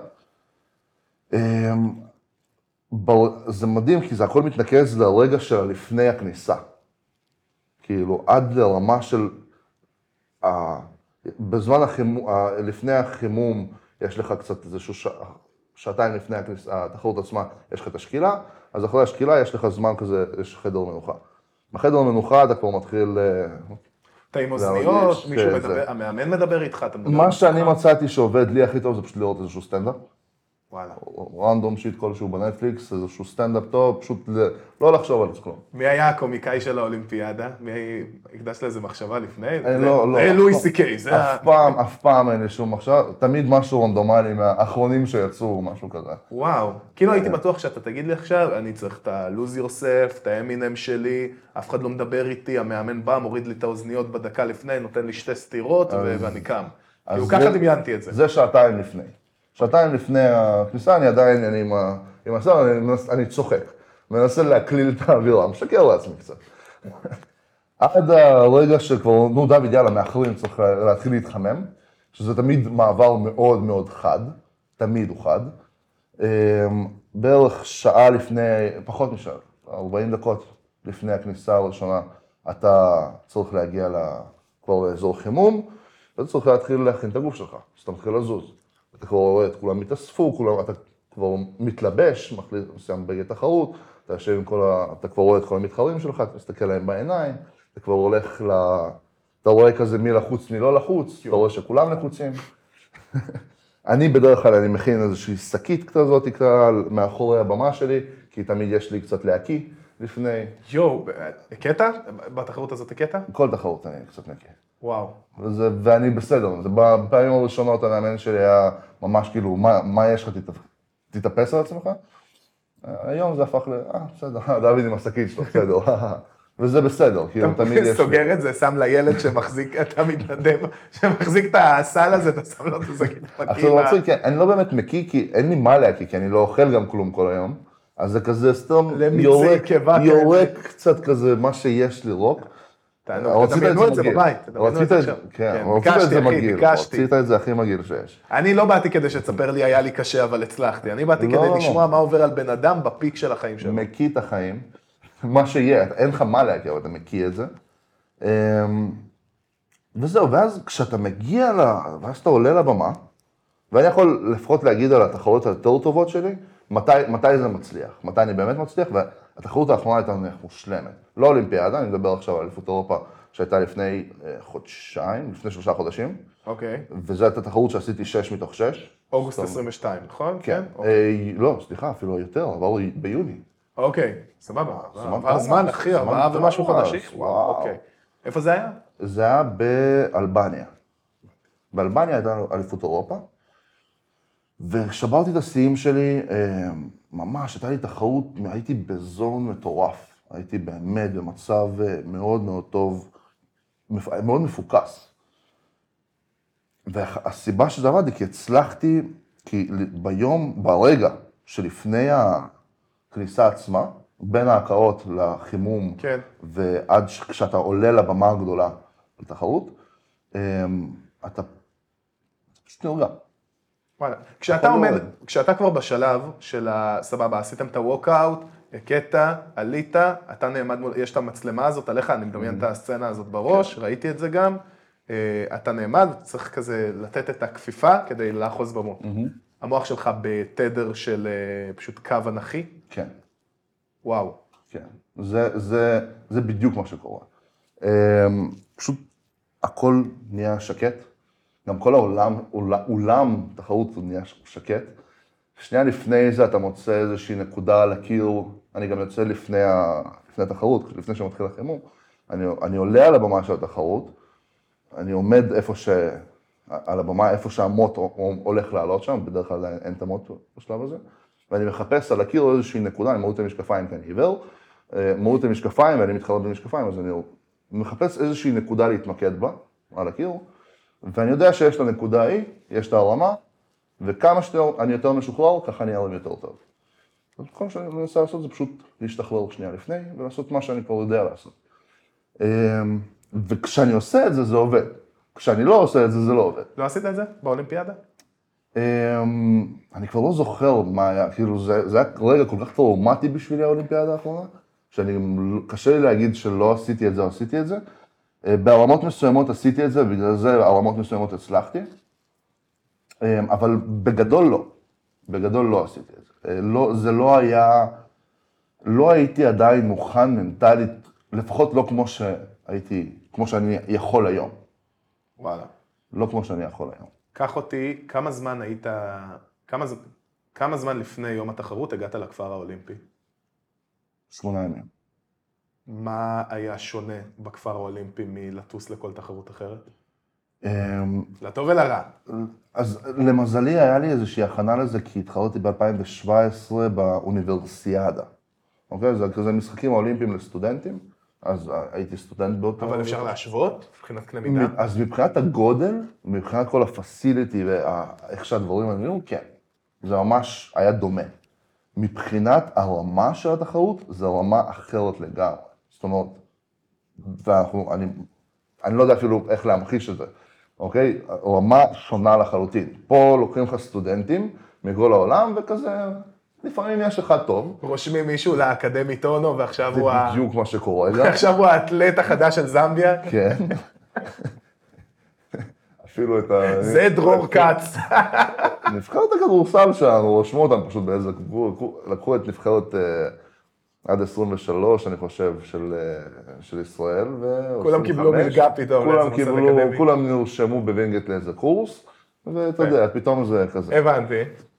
אז כן, זה קורה הרבה, בגלל זה יש לך פתאום איזה כוכבים עולים, אה, אבל סך הכל הרמה היא לא גבוהה. אבל מבחינת ה facility הכל נראה פחות או יותר, פחות או יותר אותו הדבר. ההבדל הוא שכשאתה מגיע, אתה רואה את כל הספורטאים הכי טובים בעולם, נקודה. לא רק בענף הטופ שלך. של הטופ, הטופ של הטופ, לא רק בענף מכל. העולם, לא רק בענף שלך. מכל הענפים, רק הספורטאים הכי טובים בעולם, ופתאום אתה מסתכל עליהם, אתה רואה, אתה רואה שמות, כאילו, אתה רואה את את הפורצויות, אתה- תעשה. נעים דרופ קצת. אה, את ג'- ג'קוביץ' שאתה רואה שם, אתה רואה, אתה, אתה רואה שחקנים, אתה, אני לא, אפילו לא ראיתי את כולם, כי הייתי מנותק כזה, הייתי, היה לי את הלו"ז שלי ולא ראיתי את כולם, אבל אני פשוט זוכר שאני הולך ואני אני ראיתי כזה מרחוק אה, ספורטאים שהולכים, אתה יודע, שאתה מעריץ שלהם. אבל אתה מסוגל ואתה לשבת נניח בחדר אוכל האולימפי ופתאום, לא יודע, פדרר יגיד לך, אה אחי, this city is taken, או ש... אה, בעצם גם היה קורונה, זה, לא חווית את זה במלואה. זה, אבל זה, וזהו, וב, אז זה מה שהשפיע ממנו. זה באמת השפיע על, ה, על, ה, על החוויה האולימפית הזאת, זה, זה הוריד משמעותית. נניח, בגלל אותה קורונה זה היה כזה שעות מסוימות, והיה חלוקה קצת אחרת, ויש לך מחיצות יותר, כאילו, בין, ה, בין כל דבר זה אפשרי. באסה. כן, אה, אי אפשר היה לצאת לעיר, אתה נמצא בטוקיו, אתה לא ראית את טוקיו. אמ, אבל עדיין, אתה יודע, אתה לא מגיע בשביל זה, אז לא- עקרונית לא היה לי... זה לא מלכתחילה לא היו פיתויים, אתה יודע מה זה, המקום הכי טוב להיות בו. כן. היית רואה את הטוקיו 2020 על הסדינים, זה היה עושה לך משהו, או שהיית כבר, אה, התרגלת כבר לדבר הזה? לא, לא, זה? היה, זה היה מטורף, זה כאילו, זה, זה הרגע הזה שאתה, שאתה פשוט מבין שאתה חלק מזה. זה כאילו, עכשיו, אמרתי לך שכשעשיתי את ה... אה, שהיה לי, זכיתי גם לא להתקבל וגם להתקבל. אז החלק החיובי שיצא לי, של, שכן התקבלתי, זה פתאום האישור הזה שאתה מקבל, ה-V הזה, של אה, שנייה, אז אתה כן בין הספורטאים הכי טובים בעולם. אחי, יש לי צמרמורת, כי אני חושב שעוד, לא יודע, איקס שנים, תוכל לשלוף איזה אלבום תמונות דיגיטלי או פיזי, לא יודע מה תהיה הטכנולוגיה, הנכדים שלך יקראו לך בומר, ואתה תספר להם איך מתישהו לפני איקס זמן, סבא שלהם היה אחד מהאתלטים הכי טובים בעולם. כאילו, אולימפיאדה זה... במשך מאות שנים, עוד מתקופת יוון ואנשים שרצים בעירום, לא יודע, אנא ערף, ענפי זית על הראש, זה הדבר האחד שהיה לפנינו, יהיה גם הרבה אחרינו, זה המון קיץ', אבל אני מניח שזה עושה לך משהו, אחי, אתה עשית, תשמע, כמה חרא אכלת, כאילו, בוא נהיה בוטים, אתה בן 29 היום, גרת אצל ההורים שלך, יכולת לעשות מלא כסף במיליון קומות אחרים, יכולת לאכול מלא דברים אחרים, יכולת לטרוף עולם שלא קשור בכנראה מרתף או חדר כושר שאתה מרים בו עכשיו את הפלטות האלה. עשית את זה כל יום בצורה רפטטיבית, פעמיים ביום. כל האתגרים המנטליים, הפיזיים שבעולם, אתה מגיע, ואשכרה היית כנראה מיחידי הסגולה שיכולים לבוא ולהגיד, סטמפה של בואנה fucking עשיתי את זה, כאילו אני אחד מהספורטאים הכי טובים בעולם. כן. אחי, כן, ו- ואתה מגיע לשם ואתה קולט את זה. זה fucking מרגש, אחי. פתאום אתה רואה שאתה באמת שם, וכל הקורונה לא קורונה, פתאום זה לא משנה. זה לא חשוב, אתה שם. כבר, הנה, הנה, הנה ה-V הזה, הנה האישור הזה של, אה, לא יודע, ש- שחיפשת כל הזמן בתור אותו ילד סובייטי. של אה, הנה, הנה, הנה עכשיו אני מספיק טוב. מה ההורים שלך, איך ההורים שלך הגיבו? אה, לא, תשמע, התרגשו בטירוף. היו צריכים. לראות מהבית. כן. זה שינה, אבל פתאום, אתה, אתה יודע מה, אני חושב שאותו אותו ילד סובייטי פתאום קיבל את האישור הזה מאבא. אז אני חושב שפתאום היה, זה, זה, זה איזשהו שינוי. הוא התרגש, או שהוא שאל למה לא פודיום? לא, הוא לא, הוא התרגש, הוא עד... אני, אני איפשהו עמוק בפנים, אני, אני, אני מרגיש לפחות שהוא אפילו מסתכל עליי קצת אחרת מאז. וואלה. כן. הוא רואה אותי כבר בתור מישהו שכן, כן יכול, כן הצליח, כן עשה משהו, ולא, יאללה, ת, ת, תעשה כבר משהו עם עצמך, אתה מבין? משהו... כן. אמ, שוב, אני לא יודע, אני לא, לא, לא אגיד שזה רק אצל אה, משפחות סובייטיות ככה, אבל הבנתי. זה... לא, אבל זה, קלאסית זה, ככה. זה היה במקרה שלך, זה שזה תואם כן. לאיזשהו נרטיב שגם כן, זה... כן, זה ממש, זה. ממש שם, זה חלק מעניין אותי, וזה זה עשה אותי מה שאני. זה עבד לטובה. אני רואה את זה שזה עבד לטובה, זה הפך אותי להיות אה, אותו אחד שכל הזמן רודף אחרי אה, יותר ויותר ויותר, לא מסתפק במה שיש, תמיד מנסה להשיג עוד משהו, אז כן, זה עבד. עכשיו אתה רץ ל-2024? כן.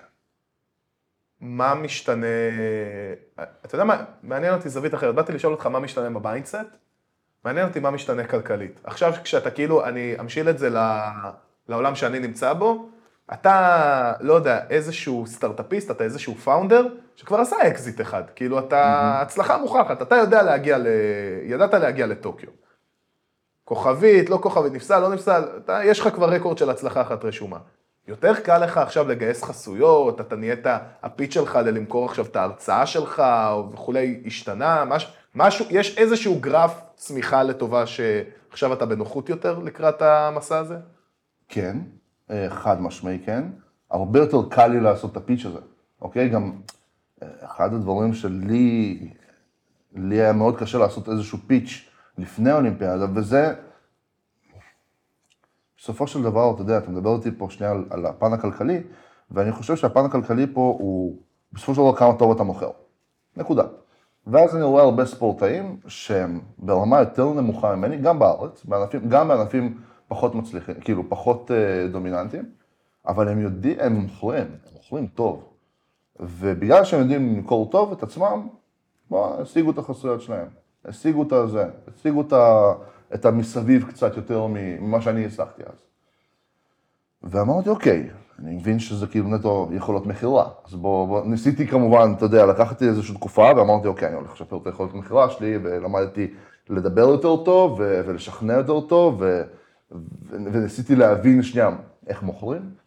אמ, וזה עזר לי לדברים מסוימים, אבל בשורה התחתונה זה לא הפך אותי לספורטאי יותר טוב. הבנתי. כי, כי כדי להיות ספורטאי יותר טוב, זה לא משנה כמה אתה מוכר, זה כמה אתה עובד. נטו. השאלה אם יש כאילו, האם אתה יכול להרשות לעצמך מעטפת טובה יותר?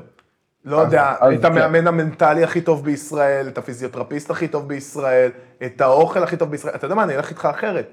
אה, יכול להיות שפשוט במנטליות, עצם העובדה שאתה מרגיש שיש איזושהי פינה כלכלית שעוד לא סגורה אצלך, מדאיגה אותך וגורמת לך להיות פחות מרוכז באימון. וזה, זה, מה שאמרת עכשיו, זה בדיוק השוני הכי גדול בין, אה, אה, בין ספורט...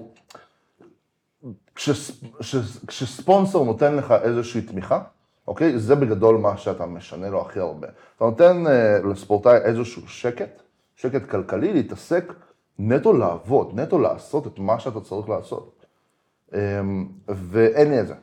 מודה, אין לי, אין לי עדיין את ה... את ה אה, את המעטפת הזאת הכי טובה שאני יכול להשיג לעצמי בארץ, ובארץ אפשר להשיג מעטפת מצוינת. פשוט זה עולה, זה עולה הרבה כסף. ואני, נניח, זה שאני הספורטאי הכי קל בקטגוריה שלי, זה לא הישג, כן. אוקיי? זה בעיה. כי אותם הספורטאים כבדים יותר, יש להם יתרון עליי.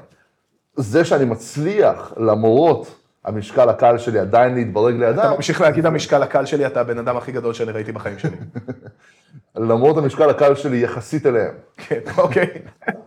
אה, אני עדיין מצליח להתברג מפציר בכם לידם. להיכנס לוידאו, באמת, כל כך.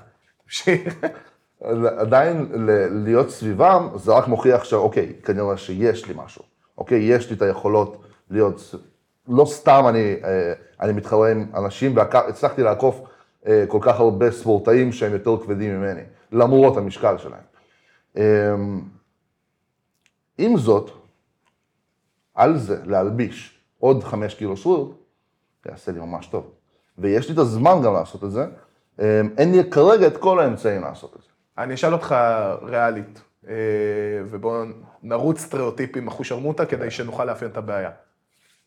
אני מניח, אני אהיה בוטה, אם היית ילדה בת 19 שנראית טוב ועושה התעמלות אומנותית והיית בטוקיו 2020, לא היית צריך לרדוף כרגע אחרי חסות, באיזשהו מקום. אה, ויש איזשהו משהו לדעתי, שילוב של אה, חוסר האטרקטיביות של הענף שלך עבור ה-common man, וחוסר הסיקור שלו, ועצם העובדה שאתה פחות בכותרות מבענפים אחרים, יחד עם זה שהנוכחות שלך, בוא נגיד הדיגיטלית, היא לא איזשהו משהו שהוא life changing. ואז אני אומר, ילדה בת 19 שעושה התעמלות אומנותית, שזה כזה הענף כזה שכולם צופים באולימפיאדה, אתה לא תהיה. יש לך פיצ'רים, אתה מאוד מאוד ורבלי, אתה, אתה גם דמות, כאילו, כשרואים אותך בווידאו אתה גימיק, למה אתה לא רץ על, אה, לא יודע, עכשיו איזה טיק טוק חזק, משהו פסיכופתי ודרך שמה מביא חשיפה ותמיכות? אמ, תראה, אתה, בסופו של דבר, אתה, יש לך לינקדאין מאוד חזק. אוקיי. עבדת על זה? שנה רצוף, מסיבית כל, כל יום כמה שנים. זאת עבודה. בשביל לעשות את זה באמת טוב, אתה צריך לעבוד בזה, אתה צריך לעשות את זה, אתה, ל, להקדיש לזה הרבה זמן, הרבה אנרגיה. אני לא יכול להרשות לעצמי, כרגע, ב state שאני נמצא בו, להשקיע כל כך הרבה אנרגיה ב, אה, בדברים שהם מסביב, כי האנרגיה הזאת יוצאת ממקומות אחרים. וכי זה אומר שאם אני אשקיע את כל האנרגיה שלי, את כל הפוקוס שלי בעבוד, בבנייה של משהו מסביב, של כאילו, של כל המעטפת הזאת, אוקיי? שזה לא, לא המעטפת, אנחנו מדברים שנייה על, על הסושיאל, כן. אוקיי? אמ, זה בהכרח יפגע בי ב, באימונים. במקצועי? בפוק, וואלה. בפוקוס שלי באימונים. וניסיתי.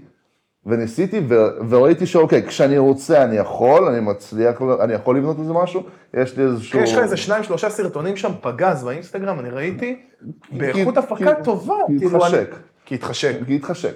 כמה זמן לקח לך לעבוד על אחד? אה, האחרונים? יש שם אושר ויזואלי, אתה מעביר שם איזושהי סדנה, אז האחרונים זה לא אני עשיתי, האחרונים זה חברה שלי עשתה. תן לה, מגיע לה, וואלה. היא תותחית והיא עובדת בזה, וכאילו זה מה שהם עושים עכשיו, היא עובדת בחברה ש, שזאת העבודה שלהם, ככה, ככה הם מקדמים עסקים. אמ, אז כן, היא אמרה, אוקיי, בוא, בוא נעשה לך איזה כמה, אבל שוב, פשוט התחילה לעבוד, שוב, חזק ב... העסק גודל, היא משקיעה זמן בעסק שלה, אז אין לה את הזמן להשקיע עכשיו בדבר הזה. אה, וזה בסדר, זה לגיטימי, אני לא רוצה כרגע להשקיע את האנרגיה הזאת בדברים האלה, כי זה לא מה שחשוב לי כרגע. זאת אומרת, אני רואה פה, אה, נניח להשקיע ב, עכשיו בסושיאל מדיה, זה ייקח, זה פרויקט שייקח נניח שנה, אוקיי. נניח, אוקיי?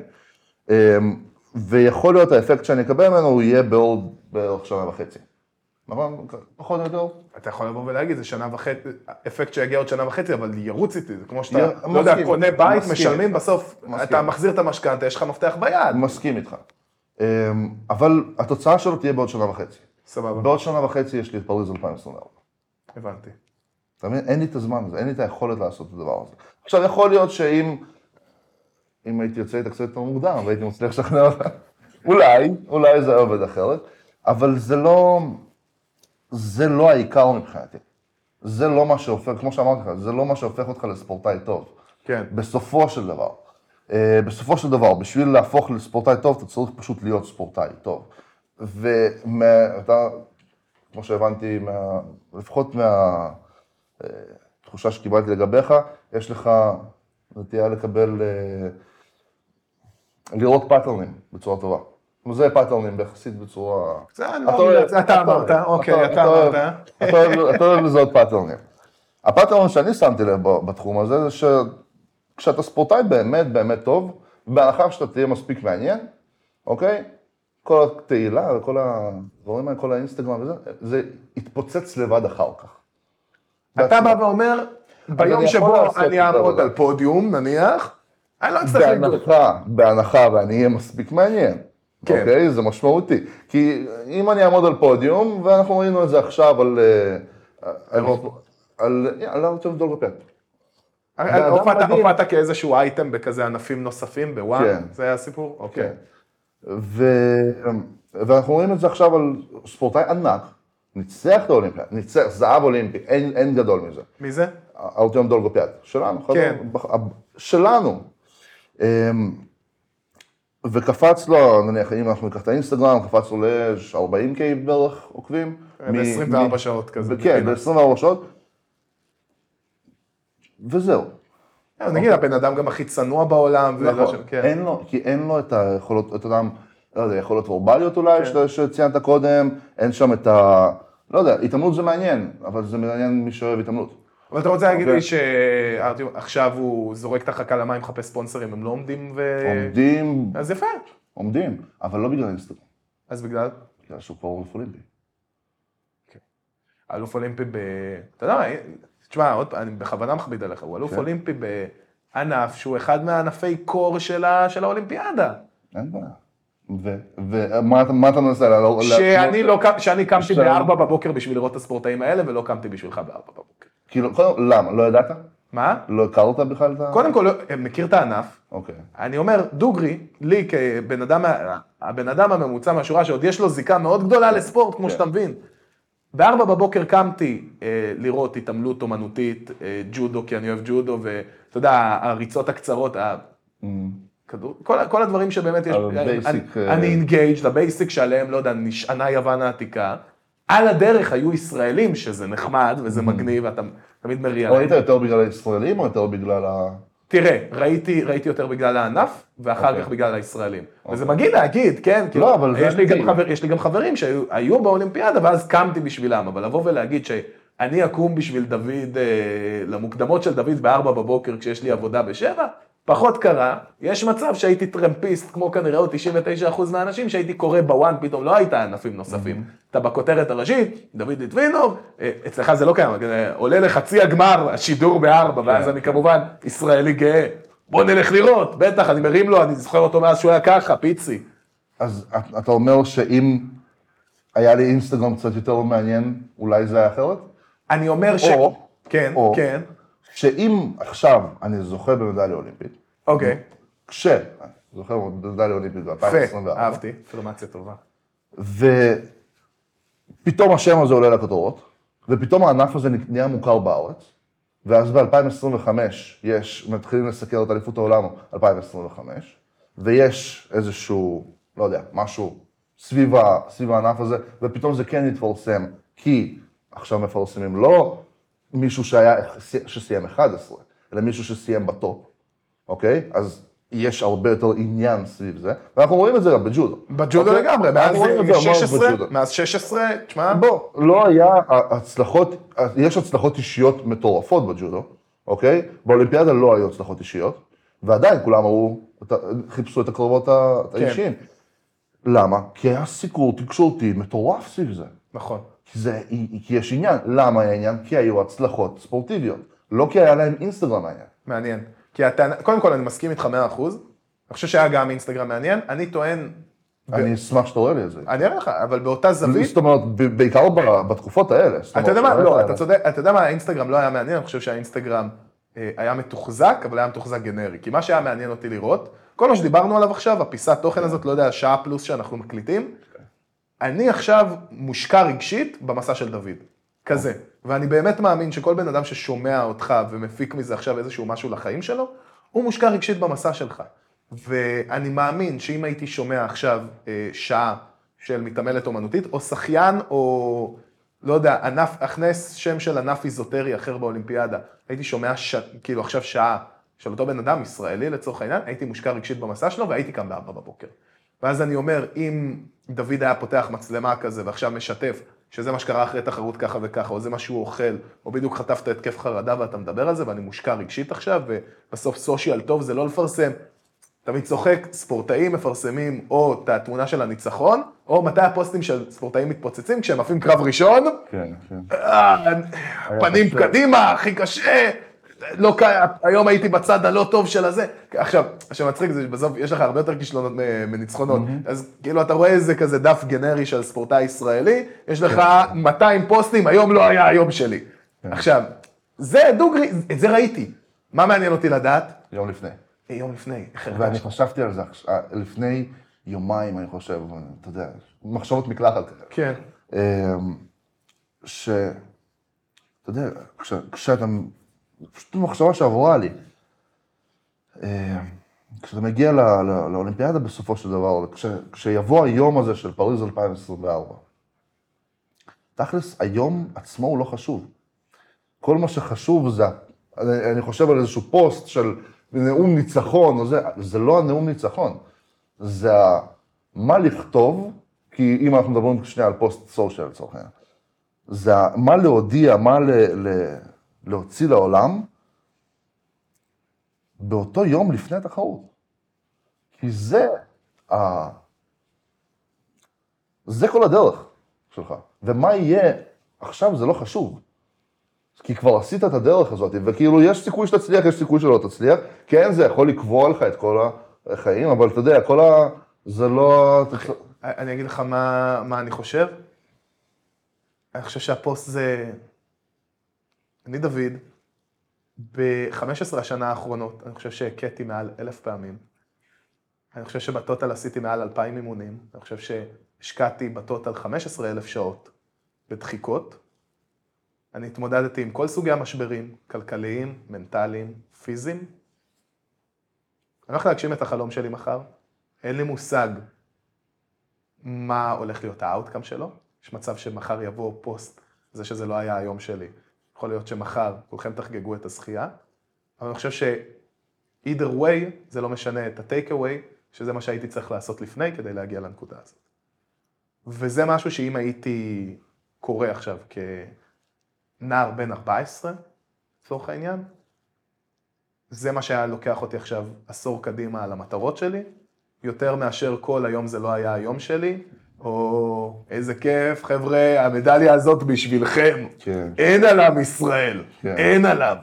ואני אשאל אותך, אנחנו מתקרבים לסיום, אני כבר, זה מרים לי להנחתה, מעניין אותי, עכשיו שומע אותנו, וזה לא משנה אם ילד בן 14, או בחור, או בחורה בני 40, או 50, או 60, מחר בבוקר אנחנו לא נהפוך להיות מרימי משקולות, אנחנו לא נעשה לך תחרות קשה, אחי, לא, לא נעמיס על המקצוע, אתה טוב במה שאתה טוב, אנחנו נהיה טובים במה שאנחנו טובים. מה העקרונות שאפשר לקחת לדעתך, מנטליים, מהמסע שאתה עברת, שאם אני משית אותם על תחומים אחרים, אני בא ואומר, עושה את זה מספיק פעמים, משהו יתפוס.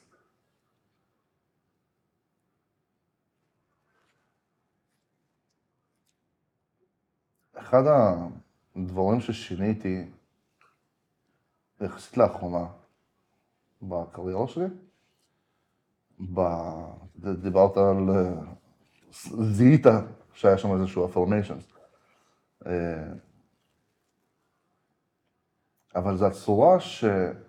שאנחנו מדברים, הצורה שאנחנו בוחרים את המילים שלנו, היא באמת משקפת את מה שאנחנו חושבים, וזה באמת משקף את איך שאנחנו חושבים, וזה באמת יכול לשנות את הדרך שאנחנו הולכים לעבור. והופעה מאוד ארוכה, זה היה לנו עם חברים שלי, חברים קרובים, כל החברים שלי הייטקיסטים. אף אחד לא הביא חסות וה... אוכלים. ותמיד היה לנו את ה... את הזה של, אוקיי, אני, אני אפס.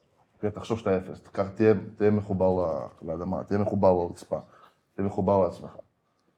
תמיד כאילו, תזכור שבאופן יחסי, אתה לא, אתה עדיין לא, אה, אתה, זה שהצלחת, אתה עדיין לא, לא עשית שום דבר. ולפני שנה בערך התחיל משהו לשבת אצלי ולהגיד, משהו פה לא נכון. זה לא הגיוני.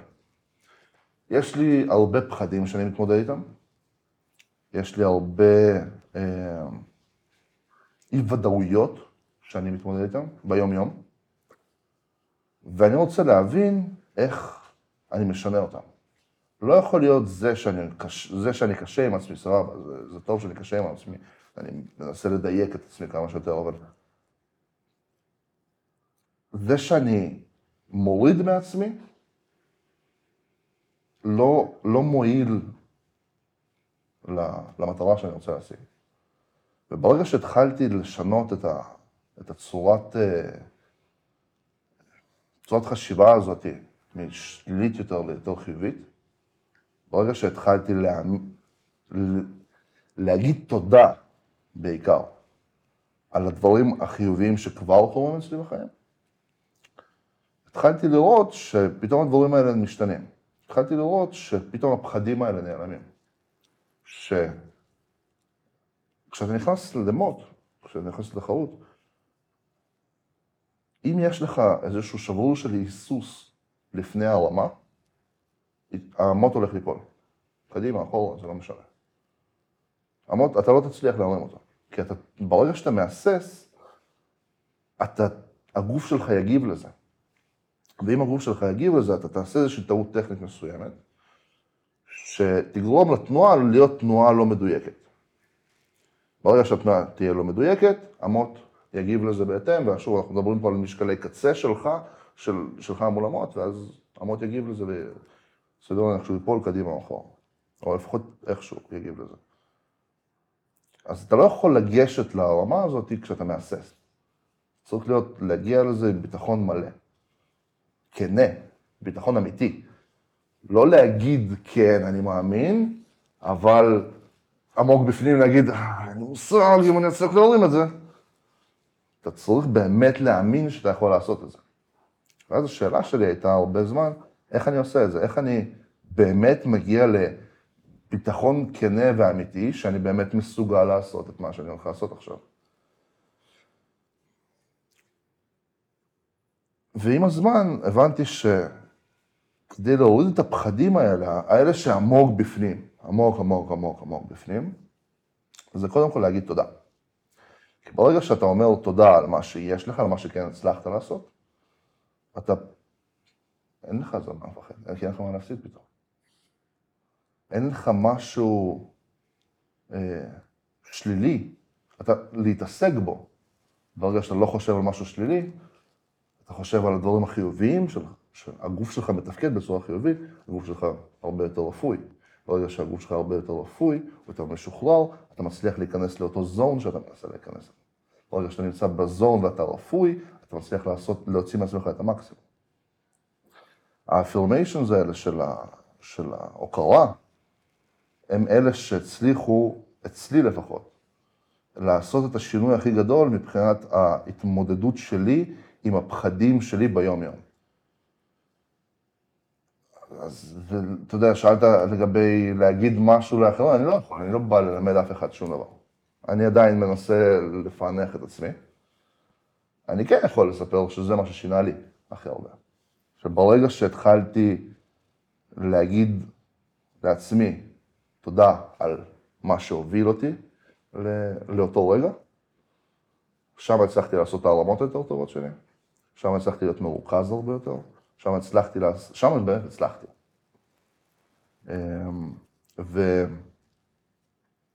וכשדיברנו על אותו פוסט, שכאילו זה, הסיפור פה הוא לא בפוסט. הסיפור פה היה מבחינתי במחשבה הזאת, ושם כש... שם רציתי לרדת לנקודה הזאת, היום לפני זה לא... אני, אני, אני באמת מאמין, וזו המחשבה שעברה לי לפני יומיים, אני באמת מאמין שאם באותו יום אני פשוט אוכל להגיד, באמת אתכוון, ואם אני באמת אתכוון לאותה תודה, לאותה הוקרה, על כל מה שהוביל אותי לאותה נקודה, שעדיין מוביל אותי לאותה נקודה, שתהיה ב... בעשירי לאוגוסט 2024, כי התחרות תהיה ב-11 באוגוסט. אם אני באמת אתכוון לזה, אין שום סיבה שאני לא אצליח. וגם אם הערכת מהעולמות תיפול, be, אז זה חלק מזה. אבל זה לא משנה. בסופו של דבר זה הופך לזה לא משנה. אחי, אני... אני כנראה רק בדרך הביתה אני אתחיל לעכל את, אה, את כל מה שאמרת פה, כי זה השפיע עליי בתדרים אחרים. אז אני אעדכן אותך, אבל עד אז אני אגיד לך תודה עצומה שבאת. וזהו אחי, אני עכשיו עם אושנל אינבסטד במסע שלך, ואני מקווה, מקווה גם שעכשיו כל כך הרבה אחרים, שיהיה המון המון בהצלחה. תודה רבה. אה, גם בפריז, אבל גם אחי בחיים שלך, אתה נותן בראש. תודה שבאת. מעריך את זה, תודה אחי. יאללה. וואו, מה?